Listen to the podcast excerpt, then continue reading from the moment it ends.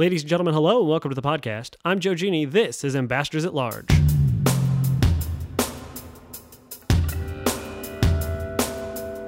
So, on this podcast, we talk a lot about disasters and horror stories and genocide and Syria and lots of things like that. And sometimes I, I think that we're suffering from like selection bias uh, and not talking enough about countries where those things aren't happening or haven't happened anytime recently. So today we're going to talk about something a little bit different. I've got uh, uh, two two folks here, uh, one of whom is a former college roommate of mine, uh, which makes him especially qualified. Uh, they're both very qualified people.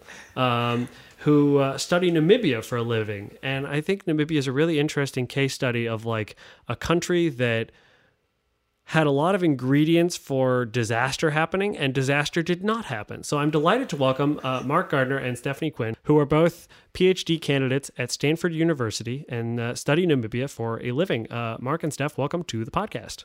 Thanks so Thank you. much. It's nice to be here. So, a lot of people don't know about Namibia very much. It's not really in the news, in part because genocides and war crimes don't happen there. it's it's sort of a chill country, and so Yeah. it's not it's not in the news. And so like like in the Onion, uh, when the Onion did their world uh, atlas, I think the entire entry about Namibia was just about Brad Pitt and Angelina Jolie. yeah, I can imagine. yeah. When I first went there, that's when that I was there when they arrived in like 2006, and that's how I'd explain Namibia to people afterwards. Yeah. and, now more recently, it's it's the site where uh, Mad Max Fury Road was was filmed and and trampled over, I believe, some pretty pristine environmental. Uh, That's right. Yeah, yeah. They they were not properly permitted to be where they were. Um, it was a minor, minor scandal. Yeah. Um, so those those tire tracks apparently from that giant that that giant truck that they're driving through the whole movie and all the other trucks that are chasing it through the whole movie apparently those take like a hundred years to go away yeah, those could easily last uh, last 100 years. Um, it was a really good movie That's true. That's true. Arguably worth it. but um, but yeah, so um, I wanted to sort of talk a little bit about sort of like the history of, of Namibia and what you both research about Namibia and, and sort of why it's how Namibia um, how Namibia works and why it's it's it's been relatively successful in its its post colonial history. So uh, for those who are uh, who don't know necessarily what Namibia looks like, it's in the it's, it's located in Southwest Africa. In fact, it was called German Southwest Africa when the Germans were colonizing it. And uh, since you're probably listening to this on a computer or a mobile device, you can go to that and and Google what the the country looks like. And I think the the physical geography of Namibia, just the the, the borders, just uh, show a lot about its history and, and what it's all about. The first thing you'll notice when you look at it is that it has this sort of weird panhandle thing that sort of juts into the, the heart of um, the heart of, of Central central, Africa. South Africa. And um, uh, I believe we have the Germans to thank for this. Uh, yes, we do. Um, I believe that the reason for the creation of what used to be uh, the Caprivi region and what is now called Zambezi region is that the Germans wanted access to the Zambezi River. Um, but it turned out that the Zambezi River is, is not really very navigable by water uh, because of lots of rapids and, you know, falls like Victoria Falls. So I, I'm not sure it ended up doing them very much good in the end, but it did play an important role in uh, the Namibian liberation struggle, and the South African army made use of it. And I've heard that they they had grand plans to build a railway to Tanzania, which was theirs at the time as well. But Right. Yeah. but Cecil Rhodes put a stop to that. the the whole idea of this this strip basically being part of a colonial swap with Britain in order to build an infrastructure project that never happened and was basically impossible from the beginning just kind of sums up colonial rule in, in general i think Yeah.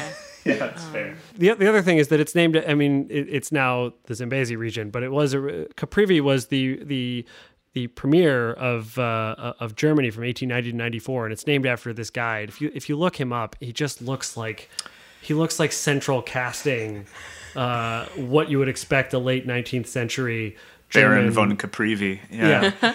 Yeah. to, to look like. Um, Oh man. Yeah, he's got mustache for days. I think is how they would say it these days. it's really it's really amazing. You should look up a picture of Leo von Capri- Caprivi. Um, he, um, uh, do you know that the the Italian word for mustache is is baffi, and and it, it's Oh. with an i on the end, and uh-huh. in Italian i means plural. So it's it's actually you know un uno baffo due baffi. It's actually a pluralized thing, and Leo von Caprivi's mustache. Is like it's two distinct units. Yeah, it's, it's parted down the center. Yeah, it's it's impre- I can't do that. It's it's impressive. Mark, you can kind of do that. You're growing Uh, quite a, quite a handsome bit of facial hair here, which no, none of our listeners can see. But just trust me on this. It's beautiful. So, um, I th- I'd like to do sort of like a drunken history, except with just water because it's like noon and I'm not ready to to start on the scotch yet. For one, um, it's just sort of brief run through how we got, you know, how Namibia got to be where it is today. It started off the 20th century as a, as a German colony, and uh, was on the and its Herero people were on the receiving end of uh, what is some people call the first genocide of the 21st century, and the Germans were just generally not very good as colonizers. And after they lost the war in World War One, they uh, this was it was forked over and became a mandate for South Africa. Um, Steph, you study sort of the culture and history uh, a bit, and Right. um, not just a bit. You actually that's just what you do. so, um, so uh, how would you say that? Uh, I guess how would you say that being colonized by South Africa was the same or different than being colonized by, say, like a European power? In a lot of ways it was similar. Although i would say that it was kind of a unique situation in that it's i guess the only african country that was colonized by a fellow country in on the african continent. I mean there was kind of the language of trusteeship and uh, mandates that sort of changed the way that people talked about uh, south african obligation uh, and responsibility in namibia uh, and I think that that had long lasting effects. Uh, but in a lot of ways, I, I, I think it is actually pretty pretty feasible to think about uh, South Africa's presence in Namibia as colonization. Although it's it's interesting because it was colonization kind of layered over apartheid. Mm-hmm. and it had and it meant that the UN was much more involved in the decolonization discussion because they were there under I guess first league mandate and then Yeah, UN mandate and that meant the UN became a big part of how the uh, anti-colonial liberation struggle was was sort of played out. Namibia's decolonization came much later than almost any other country. I think it might have been the last country on the African continent. Um, uh, it got independence in 1990 after an extended liberation war from 66 to 89.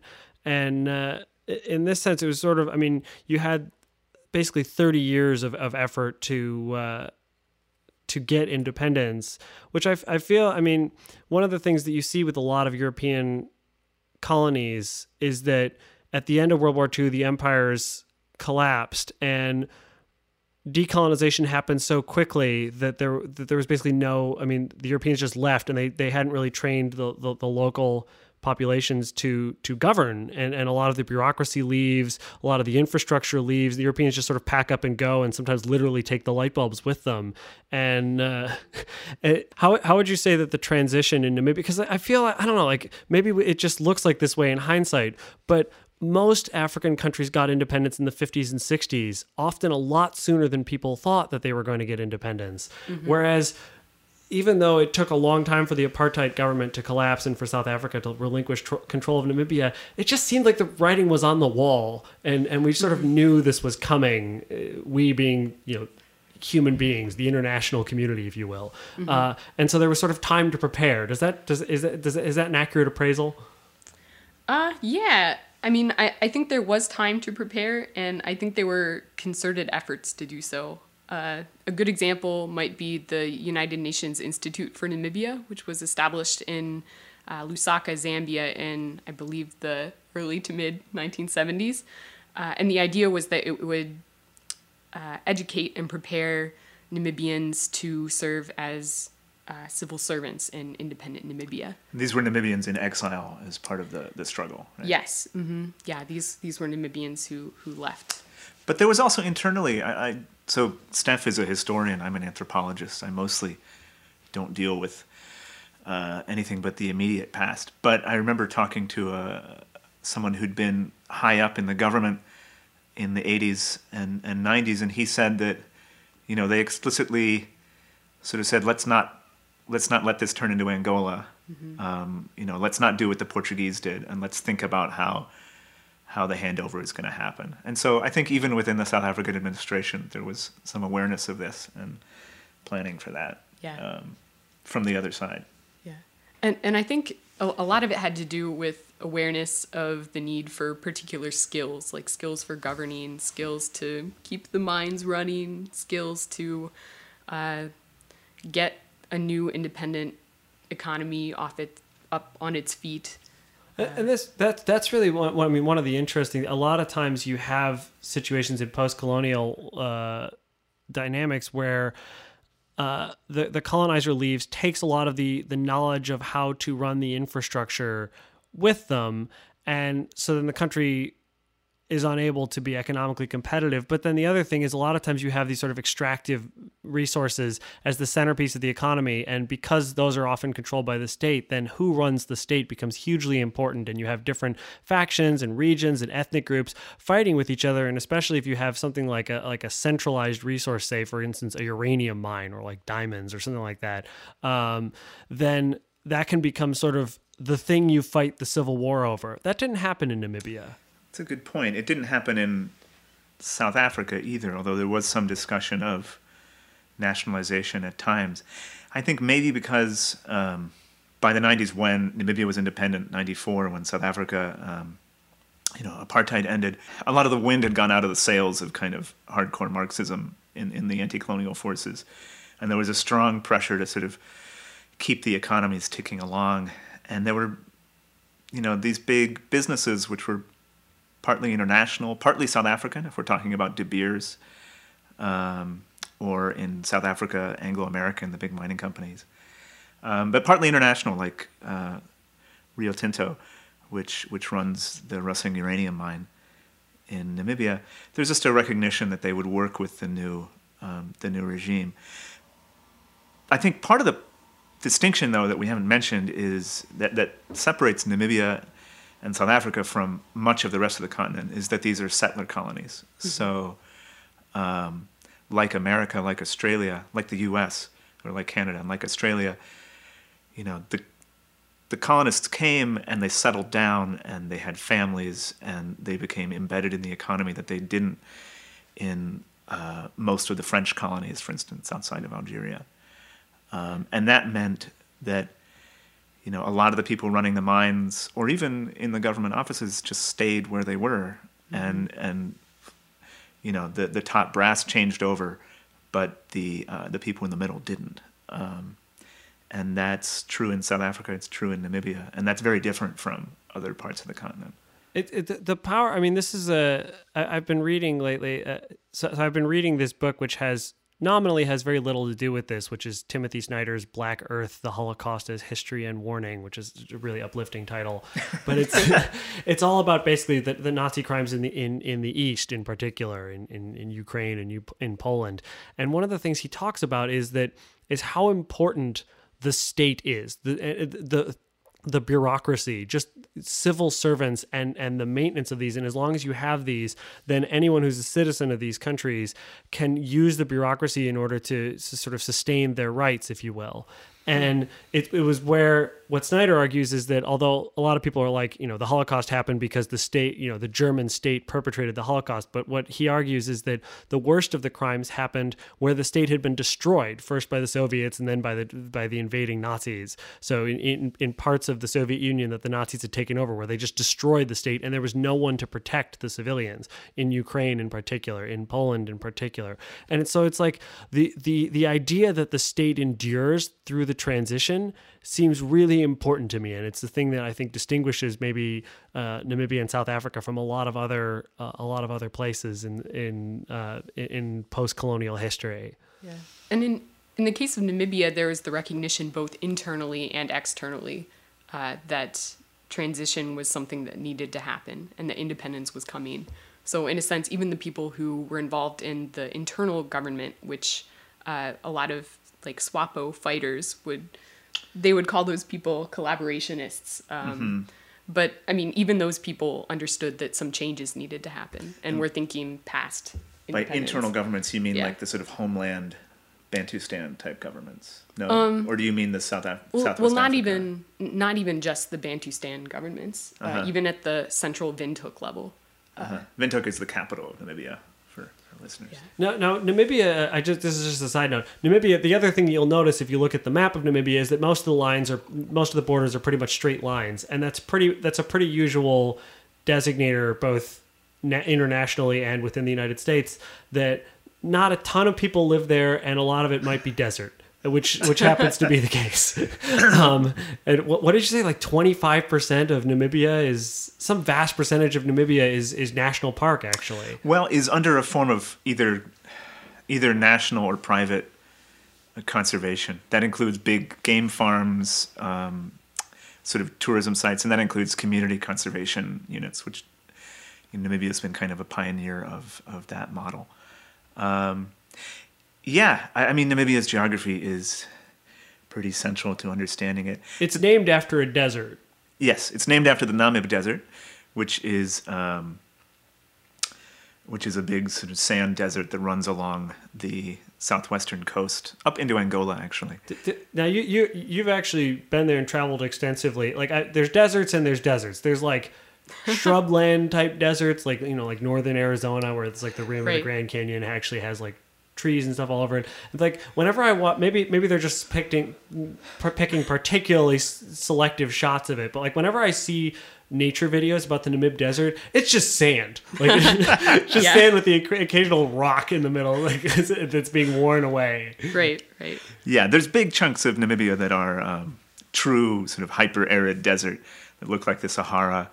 Um, there's the Namib Sand Sea, which is I think what you're talking about, which you see a lot of, um, you know, a lot of nature photography, a lot of um, uh, wildlife documentaries about its its weird and wonderful creatures. There's also the gravel plains, which are just what they sound like, kind of endless flat um, expanses. That's the area where Mad Max was filmed. Um, in fact, locally they call it the moon landscape because it just looks like another planet.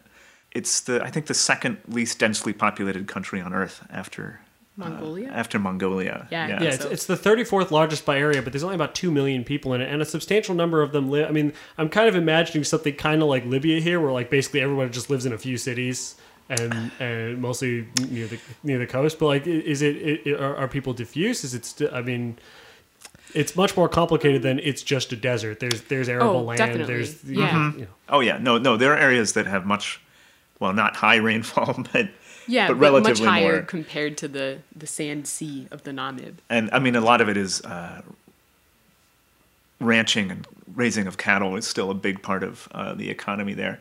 You do find in the south of the country, it's very much there's a couple of big towns, Windhoek, the capital in the Central Highlands, a couple of coastal towns, um, Swakopmund and Walvis Bay. Um, those have high concentrations, and then you have a large part in the north where the Germans never really got um, that's just quite densely populated. It's still agricultural, but it's it's dense uh, communal agriculture and some pretty big and growing Urban urban areas. areas. N- Now, when when you when you th- when, a lot of Namibia's economy comes from diamonds and uranium, and Mark, you study the uranium mining in particular. When I hear this, I'm I'm thinking like, okay, there's two natural resources, one of which is diffuse and one of which is concentrated in specific you know mines and areas that can be controlled. Uh, this sounds like a combination between like Angola and Niger. This sounds like a disaster. uh, what have been your? I mean, you you study how, how you know how the mining happens, how permits happen, what its effect is on the economy. What are- what do you what do you find? Su- sum up your research in one sentence. years and years of research. I mean, it's an interesting way to put it. There is um, uranium's a funny mineral because it it has attached to it all of these um, extra concerns about radiation, about nuclear weapons. It's much more regulated at an international level from that perspective. Um, and uh, you know, you think about there's a lot of talk about the politics that certain resources make possible, that coal makes possible, that oil makes possible, uh, and uranium has, I think, a different, a very different dynamic to it. Um, no, nobody ever gave Naomi Campbell like a like some some conflict uranium. no, no. Um, but there's hmm. In, in both cases, it's been pretty tightly controlled, and the state gets pretty involved. So the diamond industry, uh, you know, first under the Germans, and then later under a kind of De Beers um, Southwest African joint venture. Um, if I've got that, to consult the historian here, but oh, uh, Consolidated Diamond Mines. It was it was under tight state control, and you had these big sort of areas of the country that were literally off limits to anybody who wanted to come in. Just big swathes of desert that were. I've read where the, there, there's like desert regions where they're, they're literally just like diamonds on the ground, and you can just like pick them up. Yes, that was in the first couple years of of German diamond mining there, that's pretty much they just had lines of people walking across the desert, just picking diamonds up out of uh, out of the sand, and then it moved into um, slightly more conventional mining using the same as South Africa. There was this use of black labor from uh, from more populated parts of the country, and people would come in and be really tightly controlled, and, and it's all part of the development of apartheid. Um, lately, diamond mining has moved mostly offshore, uh, which is environmentally pretty uh, pretty bad. But um, I don't know how I would. Offshore is in to other countries, or offshore is in like into the ocean. Into, into the, the, ocean. ocean. Yes, yeah. they sort of have these these. I have never heard of this. This sounds fascinating slash alarming. Yeah, they'll have these sort of boats with basically big vacuum tubes attached to them, and divers take them down and they just suck up a couple meters of seafloor and then uh, filter diamonds out of it, and then you know spew the rest of the stuff out, which, as you can imagine, is is environmentally a, a pretty um, pretty nasty game. And like um, like other forms of mining, like other forms of industry anywhere, it's increasingly mechanized. Increasingly, it's not a sort of viable um, source of mass employment. Um, and you start to see a lot of the problems that come along with resource extraction, where uh, the the fruits of of that are going to a limited number of people, um, many of them outside of the country, and then to a small core of people inside the country. And um, maybe it's yeah. been we've been plugging it as a sort of positive example, but it, you know it's been criticized a lot for not using its mineral wealth the way Botswana, for instance, has, where there's a concerted effort to invest it in a kind of sustainable way in uh, in development. It always fascinates me how a country, how enlightened or unenlightened or a, a country is when it comes to using its its mineral resources and, and, and the control over that and where the money goes. Like Botswana has diamonds and is has generally been lauded for uh, uh, using them really well. Namibia has been kind of lauded for this, and then Angola also has diamonds, and it's been a complete disaster. Yeah. So, right, is the is the difference just like Portuguese colonization was terrible, or or is you know, or you know, the Cold War sucked, and it just happened that that hmm. you know the diamonds happened to be located in in Savimbi's region and the, the oil happened to be located in Dos Santos's region? Or or is it or is it more complicated than that? Or is it really is it does it come down to individuals making enlightened decisions or are there structural reasons that are that, that you find are more uh, or is it some combination thereof? I would say it's a combination thereof but I mean in terms of some of the big mining companies and I mean not not even just the diamond company like CDM consolidated diamond mines, but also Rössing Uranium, um, uh, Tsumeb Corporation, which mined copper, uh, lead, zinc, and a variety of other minerals um, in sort of central central to northern Namibia. During that period when um, it was clear that independence was coming at some point, uh, there was a lot of pressure on these companies to I guess show some sort of corporate responsibility, and it and it came faster in some of the companies in some of the companies than in others. Uh, but there was sort of a precedent of some semblance of contributing to society in the form of training programs and things like that. Yeah, I do think I know historians are pretty wary of counterfactuals, but like if uh, if the, all the diamonds had been up in in the north in Ovambo country, I think then then maybe you would have seen, as opposed to being in, in the south in land that had been under tight colonial control ever since the Germans. Yes, then then maybe the dynamics of that struggle would have been different and, and maybe more similar to to Angola. Um, but as it is, you know, the minerals that were closer to the heart of the struggle and the heart of the conflict were things that could be controlled, I think, more easily, couldn't be mined artisanally in the way that, you know, diamonds can be sometimes, or like coltan in, in the Democratic Republic of, of Congo. Yeah, where it's it's like you can you, actually both both like diamonds in Sierra Leone. You get there's this whole question of you know diffuse resources versus consolidated re- resources, but the idea that that you can literally just sort of like scoop down and you know as a small band of people without a lot of tools um, get some some of this resource send it to a neighboring country's dictator who then exports it gives you a share of the profits and then finances your war against the state has proved just absolutely ruinous. And that's not exactly how it how it's worked in um, in Namibia. Yeah because i think to keep those mines the big mines for lead, copper, uranium going required a level of organization that wouldn't have been possible for a guerrilla movement if they didn't control the territory, right? Right. Yeah, yeah. and also by the time, um, yeah, I mean by the time the Liberation War really started to ramp up, like Tsumeb was a pretty old mine at that point, and it's a wasting resource. So uh, the ore that they were trying to get was deeper down and harder to get at. So it, a, wasting not, resource for the, us non-experts in in mining is. I mean, basically, I just mean that uh, as a mine gets older, it gets more difficult to mine. Yeah, and less economical. Yeah, yeah. It costs um, more. It becomes more uh, skills intensive, which was another reason why it became increasingly important for for training and multiracial training to uh, develop. But, yeah, I mean, this comes up to an area that some historians and anthropologists and geographers and others have been talking about, which is how important it is to kind of think carefully about the specific qualities of different resources and, and different industries associated with them, rather than talking broadly about, you know, the pathologies of resource-rich countries, to think about those those kind of specific uh, characteristics. Um, it's like Dutch disease. You're doomed. Yeah, right. no, only if it's certain resources. Yeah. You know. Yeah. And, yeah. And I mean, certainly oil has certainly does seem to have some pathologies pretty closely associated with it. Mm. Yeah, uh, and Angola had oil, and that that's that's been fairly ruinous. Yeah. Um, but uh, but Namibia doesn't. So. Uh... Yes, yes, that may have been a very good thing. They were really hoping for a an oil boom, but it hasn't it hasn't cropped up so far. So you've both been researching uh, your respective s- spheres of research in Namibia for many years now.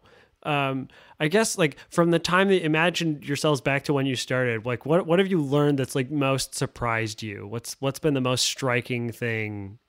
For me, and this is embarrassing. Um, I knew that race was important. Obviously, Namibia is a, a post-apartheid country, um, but I I sort of thought as I developed this uh, cultural anthropology project about bureaucracy, technocracy, kind of the management of the environment, um, I thought I would be much more focused on sort of people's beliefs about the environment or people's beliefs about science or government, and that race would be a kind of background issue. But it actually has been much, much more in the foreground uh, than I thought. Um, than I thought it would be, and that's been, I think, the single biggest change from from before I went to the field to now.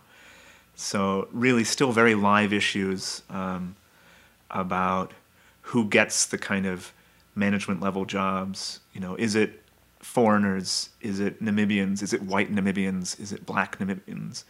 Um, I mean, there's still there's still like German families that are that are landholders from like dating back generations to the colonial era, as, as I understand it. Absolutely, right. yes. There's, um, I mean, it's a small number, maybe 40,000 Germans, and many more Afrikaans speaking uh, white Namibians. But there's only 2.1 million Namibians. So Yes. Yeah, so it's a Um, sizable proportion, and they but own not huge. they own a lot of the agricultural land, and they I think I read that during se- during the, the apartheid era, it was something like 0.2 percent of the population controlled 76 percent of the arable land, or something like that. Yeah, and, and Namibia, I mean, I sometimes tell people that there are a few things that make Namibia a very interesting country. One of them is is this kind of exceptional, you know, it, it functions quite well. People will sometimes uh, say, "Oh, it's Africa for beginners," which is a pretty problematic thing to say. But Yeah, yes, it's yeah. it's, it's Africa Light. Really? Yeah, people people will say that. Um, you know, it's sort of expats who have this kind of macho game of you know who's been to the real Africa. Mm-hmm. Um, This is me putting my head in my hands, which Yeah, you can't see Yeah. on uh, it's it's on a pretty podcast. bad. But Um, but uh, one of the things is is just how uh, sparsely populated it is, and one of them is it's it's it routinely ranks in the kind of top five for income or wealth inequality in the world. So it's relatively wealthy for Africa. Uh, in fact, the a lot of uh, donors have cut off their funding because it's too rich. It's a kind of it's listed as a medium income country, but the inequality is is pretty dramatic, uh, and that that's one of these things, as in South Africa, where um, it's a little less racialized. You have a growing black elite who are managing to capture a lot of of capital, but um, it's still highly racialized, and you still see that in who's highly educated, who's getting the professional jobs. Um, and, and uh, Steph, what what what has been the, the thing that you've most uh, walked away from w- as, as sort of the thing that struck you that you didn't expect going into your research? Well, I've learned so many things. Um, and it's interesting for me because my interest in Namibia started with my Peace Corps service. And I was in the Peace Corps in the part of Namibia that juts out into uh, South Central Africa, uh, the Caprivi region, now the Zambezi region.